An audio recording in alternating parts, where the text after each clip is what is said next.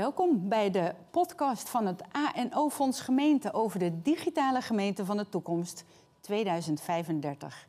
Mijn naam is Elisabeth van der Hogen en in deze serie praat ik zowel met de leden van een speciale denktank die door het ANO-fonds Gemeente is opgericht rondom dat thema digitale gemeente, als ook met andere experts op het gebied van innovatie en digitalisering. Een podcastserie gericht op gemeentesecretarissen en mensen in de gemeentelijke top. Dit is de derde aflevering over disruptie en vormgeven van de verandering.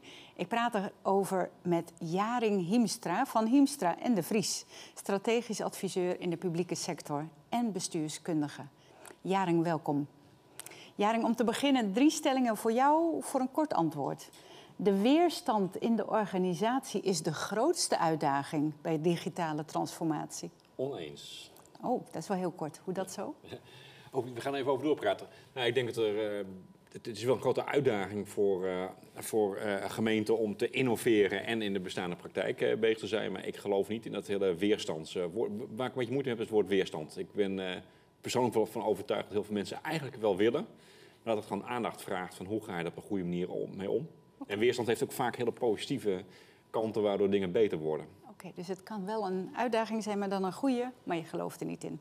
Disruptie klinkt hip, maar hou het kopje erbij en de hand op de knip. Ben ik wel mee eens. Wat heel mooi in deze stelling is natuurlijk, uiteindelijk is ja, digitalisering geen doel op zich. Wat we willen, ja, is een betere publieke sector. Of, dat is een beetje de gevoel wat ik erachter heb. Je wilt eigenlijk een betere publieke sector. En disruptie is geen doel op zich. En ik vind het woord disruptie ook niet passen eigenlijk bij de publieke sector. Nee, een hand op de knip?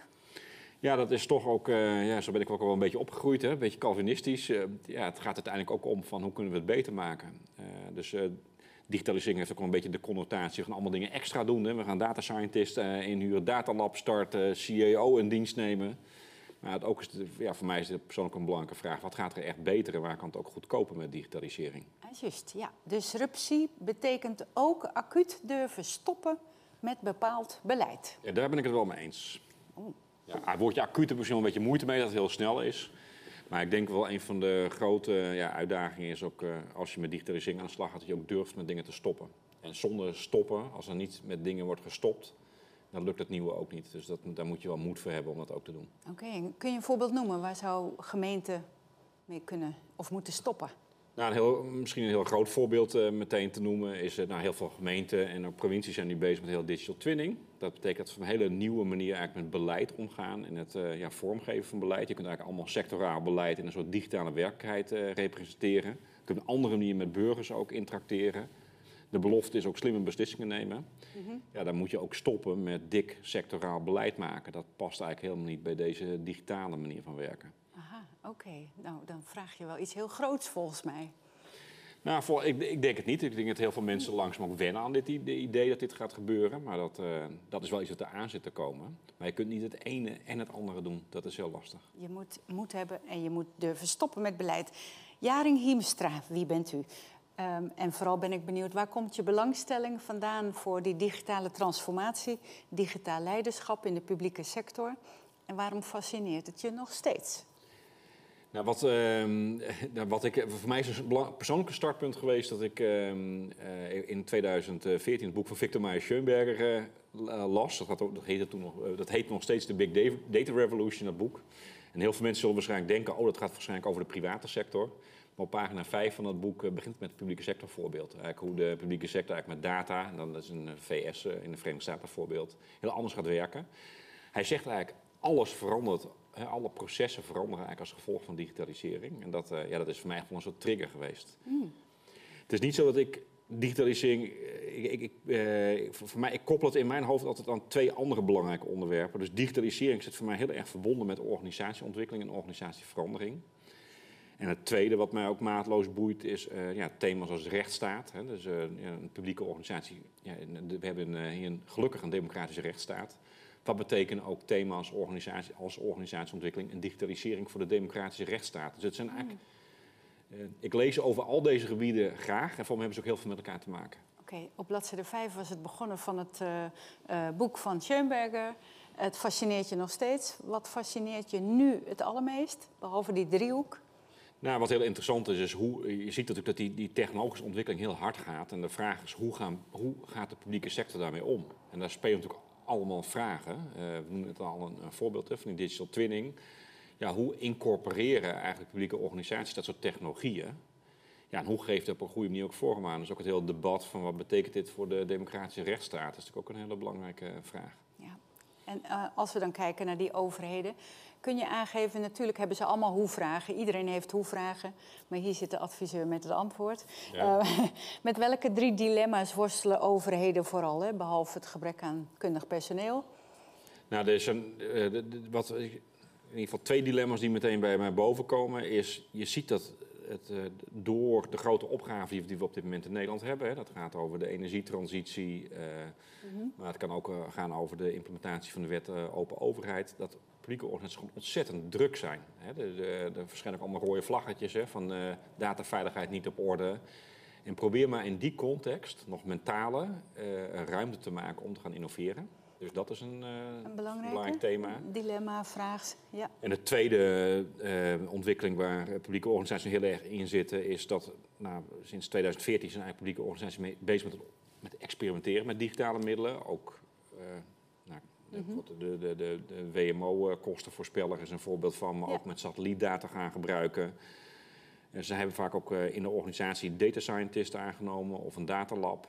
Ja, en de, de, de vraag, het dilemma wat nu voor ligt, is ook hoe zorg ik dat ik die, nou, die digitale believers, of die mensen die heel erg geloven in dit soort digitale technologie, of daarmee om kunnen gaan, hoe ik dat goed verbind met mijn staande organisatie. Aha. Dat is wel een tweede groot vraagstuk waar veel uh, nou, organisaties mee bezig zijn en terecht, denk ik. Heb je nog een derde? Uh, nee, zo, nou ja, ik heb nog wel een derde, nu, je hem toch vraagt.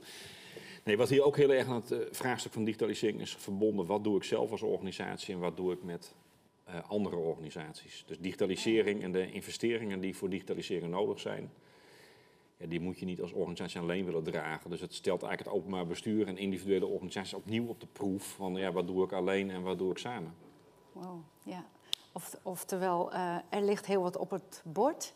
Heb je het idee, want daarvoor ligt nog iets anders, wordt de urgentie van organisatieverandering voldoende gevoeld? Ik denk dat we daar nu middenin zitten. We komen uit, eigenlijk uit die fase dat heel veel proof concepts waren, dat heel veel dingen is geprobeerd. Maar nu, ja, dat is eigenlijk de afgelopen zeven jaar. Hè. Zoals ook die vormen, de, de nieuwe zeven jaar vormen zie, is dat het veel meer over organisatieontwikkeling en organisatieverandering gaat. Dus hoe benut je dit soort technologie ook op een effectieve manier? Dus we zijn niet meer bezig met de why, maar alleen nee. met de how. Je ziet wel heel grote verschillen nog tussen mensen. Uh, dus ik ben zelf bezig met het uh, leertraject Digitaal Leiderschap, zoals dat voor de Vereniging Gemeentesecretaris en het ANO-fonds uh, vormgeven. Ja, daar zie je dat de gemeentesecretarissen binnenkomen lopen op dag 1 die al een heel manifest in hun hoofd hebben van wat ze belangrijk vinden en daar zich daar heel erg in hebben verdiept. Ja. Maar er komen ook mensen binnen die zeggen, oh, ik laat me graag verrassen. En dat mag ook, hè. dus je ziet daar nog heel veel, veel, veel kleurigheid in de positie die mensen en organisaties daarin hebben. Mm -hmm. Ja, maar de why, en, en, en je hebt een beetje een, een overzicht. Wordt de urgentie genoeg gevoeld? Ja, niemand zal in Nederland zo zeggen: het internet waait wel weer over of digitalisering is niet zo'n relevant uh, onderwerp. Dus iedereen is wel bewust van we moeten hier iets mee. Oké. Okay. Ja. ja. En, en, en dat ze er nu iets mee moeten vanwege disruptie? Ja, ik, ik denk dat uh, je, je, ziet dat er heel veel uh, vragen op publieke leiders en professionals afkomen die natuurlijk vragen om antwoorden. He, dus uh, ik, om even een voorbeeld te blijven. Als je verkeersregelinstallaties koopt met camera's erop die ook auto's stellen of uh, mensen filmen, dan is natuurlijk ook de vraag van oké, okay, leuk dat dat aan wordt geboden aan een publieke organisatie, maar van wie zijn die beelden eigenlijk? Van wie is die data? Zijn die van burgers? Zijn die eigenlijk van de overheid? Zijn die van de leverancier van dit soort systemen? Dus uh, sommige mensen denken dat de discussies ver weg zijn, maar soms zijn ze ook nog verborgen. Dat is de discussies impliciet worden gemaakt. Maar mensen worden eigenlijk heel erg geconfronteerd in deze tijd met uh, dit soort vragen. Ja, dus dan, als we het dan hebben over urgentie, is het ook de urgentie om met dat wat je binnenhaalt aan dig digitale technologie of digitale vernieuwingen, dat je daar heel goed over nadenkt voordat je er überhaupt aan begint.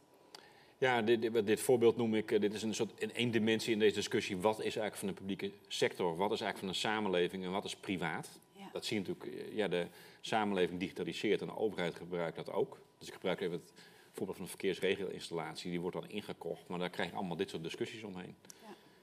Dus zoals we in, uh, echte wereld hebben besloten wat is publiek en wat is privaat, speelt dat zich natuurlijk ook in de digitale wereld af. Ja. En, en zie je dan ook gemeenten die te graag koploper willen zijn of te graag ehm, die vernieuwingen willen toepassen?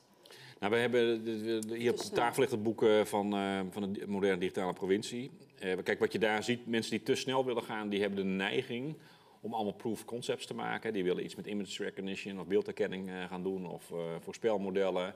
En dan zie je eigenlijk dat het nou, misschien wel 15 voorbeelden zijn van nou, waar ze in geslaagd zijn om een analyse te maken, bijvoorbeeld op beelden, maar het eigenlijk niet geïmplementeerd krijgen in een bestaande organisatie. Dat is het risico van een voorloper. Ja. Dat je te veel op zoek bent naar ja, het showen van digitale toepassingen en te weinig rekening mee houdt van ja, hoe implementeer ik dat vervolgens ook in mijn organisatie. En dan hebben we weer die organisatieontwikkelingsvraag terug op tafel. Kijk, dan zijn we er weer. Uh, laten we daar ook even bij blijven, maar het ook koppelen aan het woord disruptie. Mhm. Wat heb je met dat woord en hoe koppel jij dat aan die interne organisatieverandering? Ja, nogmaals, ik heb niet zoveel in, in een organisatiecontext van openbaar bestuur heb ik niet veel met het woord disruptie. Omdat ik denk dat ja, eh, vernieuwing en verandering en verbetering vind ik binnen een publieke organisatie altijd binnen kaders plaats. dus ik, geef even het voorbeeld uh, Syrië. Dat is een voorbeeld, de systeemrisico-indicatie, waar de overheid eigenlijk met een groot schepnet door allemaal nou, privédata of burgerdata heen gaat en risicoprofielen van burgers maakt. De rechter heeft ook gezegd van dat is totaal onacceptabel. Hè. Dat is niet beginselen behoorlijk besturen. Proportionaliteit, hè. wat ben je eigenlijk van plan en wat doe je hier? Dat kan eigenlijk niet. Ja, en disruptie associeer ik heel erg met Elon Musk en uh, ja, de grote Amerikaanse techpartijen... die eigenlijk zich niks aantrekken van de wet, hè, waar moraliteit ook ver weg is. Dus ik vind disruptie eigenlijk niet een passend woord in de publieke sector. Nee. En als we, we hebben het nu gehad over urgentie en disruptie.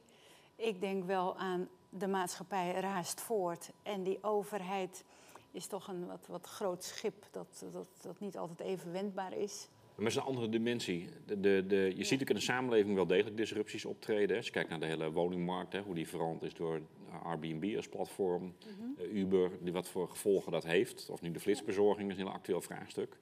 Zegt ook wel dat de overheid iets moet met deze ontwikkelingen. En dat is ook meer de wetgeving en regulerende kant die de overheid speelt, of soms een stimulerende kant. Hè, als het gaat om de Europese ambities op het gebied van uh, nou, de, de, vergroening van de Europese economie en de digitalisering van de Europese economie. Dus met die disruptieve kant speelt de overheid natuurlijk wel een rol. Maar het is meer in het reguleren en stimuleren in de samenleving. Oké, maar niet intern zorgen dat je de boel op orde hebt. Maar, disruptie, ik, maar het probleem met de disruptie is dat dat is uh, move fast and break things. Hè, dat is Mark Zuckerberg. dat is eigenlijk dat, dat kaderloos innoveren, waar eh, moraliteit, ethiek geen rol speelt, dat associeer ik toch wel heel erg met disruptie. En dat is bij de overheid gewoon totaal onwenselijk als je daar zo zou denken. Betekent wel natuurlijk hele fundamentele veranderingen en verbeteringen mogelijk zijn met digitale technologie binnen de overheid. Ja, en waar ik naartoe wil natuurlijk toch is, buiten gaat het snel, binnen gaat het wat langzamer als we nog moeten praten over publieke waarden en ethische grenzen en van wie zijn de data. Mm Dan schiet het niet op. Of wel? Nou ja, kijk, wat uh, ik er tegenaan kijk, als de overheid dingen doet dus eh, we hebben net het voorbeeld van Syrië genoemd. Kijk, het belangrijkste goed van de publieke sector is vertrouwen van burgers in, uh, in de overheid. Ja. Kijk, als, als, als, wij ons vertrouwen in Microsoft zouden verliezen, zou het ook wel heel erg zijn. Hè? Als ik denk, die zit in mijn mail mee te lezen of die doen daar dingen mee. Mhm. Dat zou, uh, nou, dat zou misschien het faillissement inluiden van Microsoft. Maar als dat met de staat of de overheid aan burgers zou gebeuren, als de vertrouwensrelatie kwijtraakt, ja, dan hebben we natuurlijk een gigantisch probleem. Dus dat is natuurlijk een heel groot goed. Dan maar een tandje langzamer. Dan maar een tandje langzamer. Die vertrouwen, uh, vertrouwen is cruciaal. Ja. Oké, laten we toch even kijken wat er intern moet veranderen, kan veranderen. Je hebt uh, in je boek daar bijvoorbeeld uh, zes bouwblokken bij onderscheiden. ik wilde drie graag behandelen met je, waarvan ik dacht, nou misschien is dat toch even een toelichting waard. Uh, de spanning tussen stabiliteit en adaptiviteit. Ja. Als het gaat om strategie. Waarom een spanning tussen stabiliteit en adaptiviteit? Nou, dat, is eigenlijk het onderwerp dat we net bij de kop hebben gepakt. Dat je niet. Uh, dat de enerzijds de overheid natuurlijk aanwoordt. Uh, ja, dit is een functionerende democratische rechtsstaat. Hè, dus je wilt ook dat dat uh, stabiel is, dat daar niet mee wordt geëxperimenteerd. Dat je bezwaar kunt maken te, over besluiten die worden genomen. En anderzijds weer innoveren. Dat is eigenlijk die dubbel, de dubbele opgave die er ligt.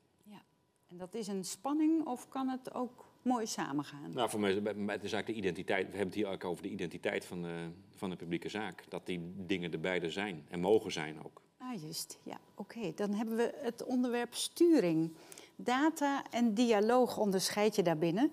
Dus als gemeenten gaan sturen op data en dialoog, wat voor gevolgen heeft dat dan in de interne organisatie? Kun je daar iets over vertellen? Nou, de analyse die ik hier maak is dat je heel eigenlijk ziet dat het hele. Als je kijkt naar de interne werkwijze van publieke organisaties, dan zie je, zie wat, je wat ik daar zie, is eigenlijk nog gebaseerd op het sturen met documenten.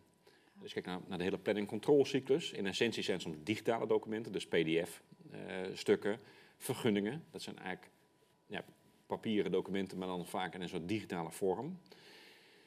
Ja, en dat is de grote transitie die uh, gaat plaatsvinden van documenten denken naar de denken in termen van data. Een heel mooi voorbeeld daarvan is uh, de altijd digitale vergunningen in de provincie Zuid-Holland, die met de omgevingsdienst is gemaakt. Ja.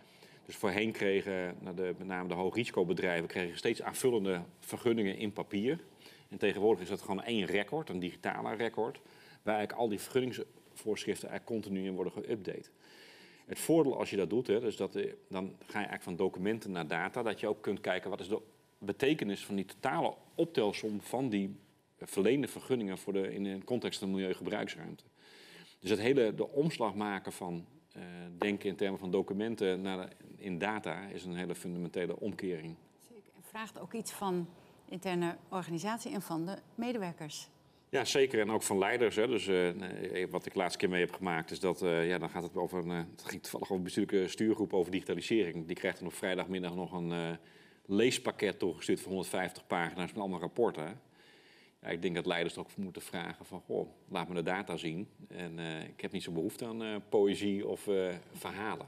Aha, ja. oké. Dus dat gaat echt anders worden. Ja. En daar kun je ook op sturen.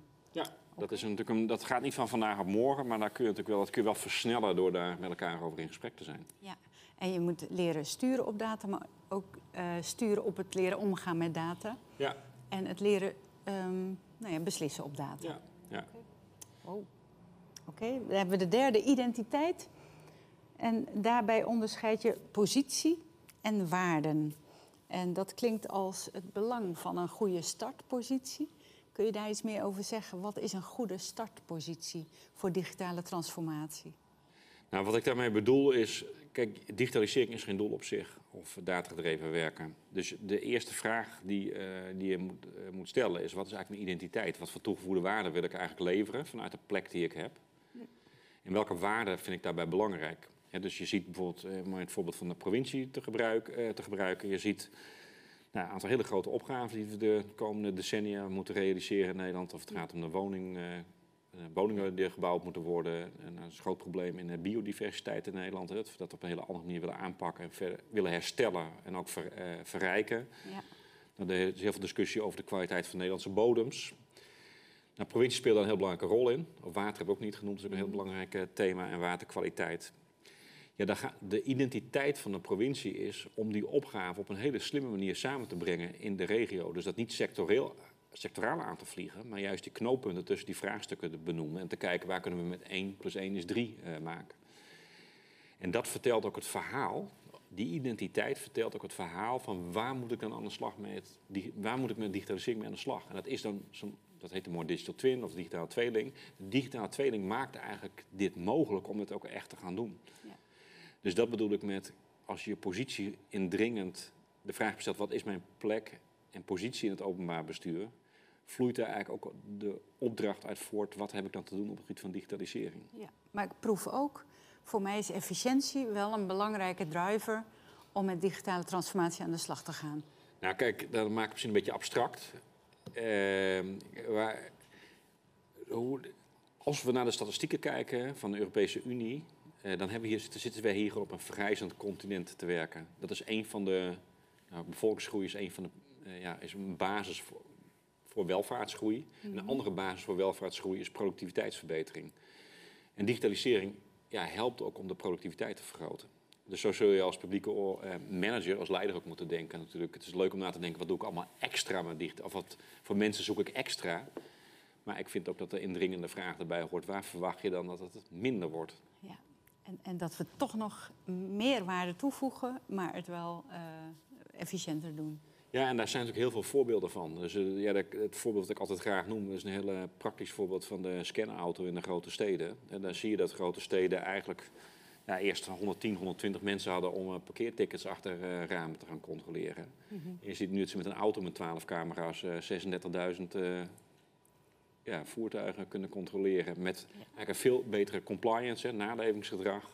Opbrengsten zijn ook verhoogd. De vraag is wat je daar nou precies voor moet vinden. Het levert ongeveer 50 miljoen extra op. Kijk. Maar um, dat is wel een klein verhaal waar je ziet dat de publieke sector erin slaagt om daadwerkelijk transitie te maken met minder mensen eigenlijk dezelfde taak uit te voeren. Wow. En als we het nog even hebben over het anders werken door medewerkers, tot slot.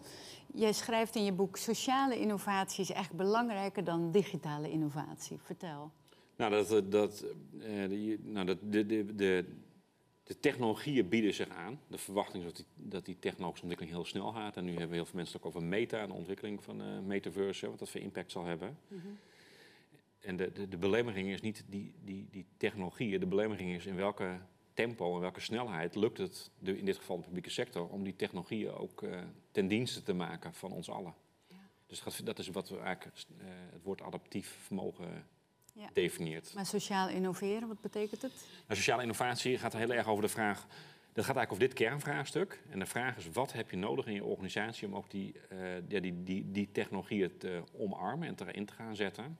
Nou, thema's die daar bijvoorbeeld aan de orde komen, is nou, wat uit onderzoek ook bekend is: dat organisaties die heel hiërarchisch uh, zijn georganiseerd, of die helemaal vol met procedures en regels zitten, dat die eigenlijk heel slecht uh, erin slagen om dit soort technologieën te omarmen. En dat is wel een aspect van, uh, van, van sociale innovatie, zelforganisatie. Ja. ja, en daar zie je ook, ook daar zijn allemaal mooie voorbeelden van, hoe dat eruit ziet. Maar dat, dat is eigenlijk sociale innovatie. En dat werkt het best voor de adaptiviteit, om ja. maar weer zo'n mooi woord ja. uit je boek Ja, adaptiviteit is ook een, ja, een resultaat. Als je goed sociaal innoveert, vergroot je onder andere ook het adaptief vermogen van de organisatie. Kijk aan, dat klinkt als een prachtig perspectief voor gemeentesecretaris. Wat wil je, wat wil je hen tot slot meegeven? Nou, uit die, uh, wat ik uh, een van de mooiste highlights van het, uh, in die leergang voor de gemeentesecretaris vond, was de quote van iemand die zei van wie is eigenlijk het gesprek? He, dus je, het, het, onderwerp digitalisering stond eigenlijk nooit op de managementagenda. Er werd weinig over gesproken. En dat was wel een van de indringende boodschappen van ik maak digitalisering onderwerp van mijn managementagenda. En dan moet je bijvoorbeeld denken aan wat je een paar jaar geleden nog veel zag, is uh, diensten of afdelingen die maakten gewoon zelf uh, beslissingen over welke SaaS of welk dashboard ze gingen inkopen bij een leverancier. Maar de gemeentesecretaris zegt, dat beslis jij uh, eigenlijk niet meer, want dat bespreken we. Welke besluiten we in die, hele, ja, in die digitalisering gaan nemen. Dat is een onderwerp van gesprek, zoals dat werd genoemd. Ah, juist. Ja. Oké. Okay. Dat viel jou op. Van, dat vraagt om een nieuwe manier van leiding geven. Het vraagt om zelforganisatie. En het vraagt er vooral om, om het op de managementagenda te zetten. Dus de gemeentesecretaris moet ook wel op missie. Ja, zeker. Die heeft ook iets in te doen daar, zeker. Hij of zij heeft volop uh, dingen op het bord. Dankjewel, Jaring Hiemstra. We zijn alweer aan het eind. Je bent strategisch adviseur in de publieke sector bij Hiemstra en de Vries. En schrijver van onder meer het boek De Moderne Digitale Provincie. Mijn naam is Elisabeth van der Hogen. Fijn dat je luisterde. Dank je wel voor het gesprek, Jaring, nogmaals. Uh, met jou sprak ik over disruptie en wat je daar dan ook van vindt. En over het vormgeven van de verandering van de gemeentelijke organisatie. Dit was de derde aflevering over de digitale gemeente van de toekomst. Een serie van het ANO-fonds Gemeente.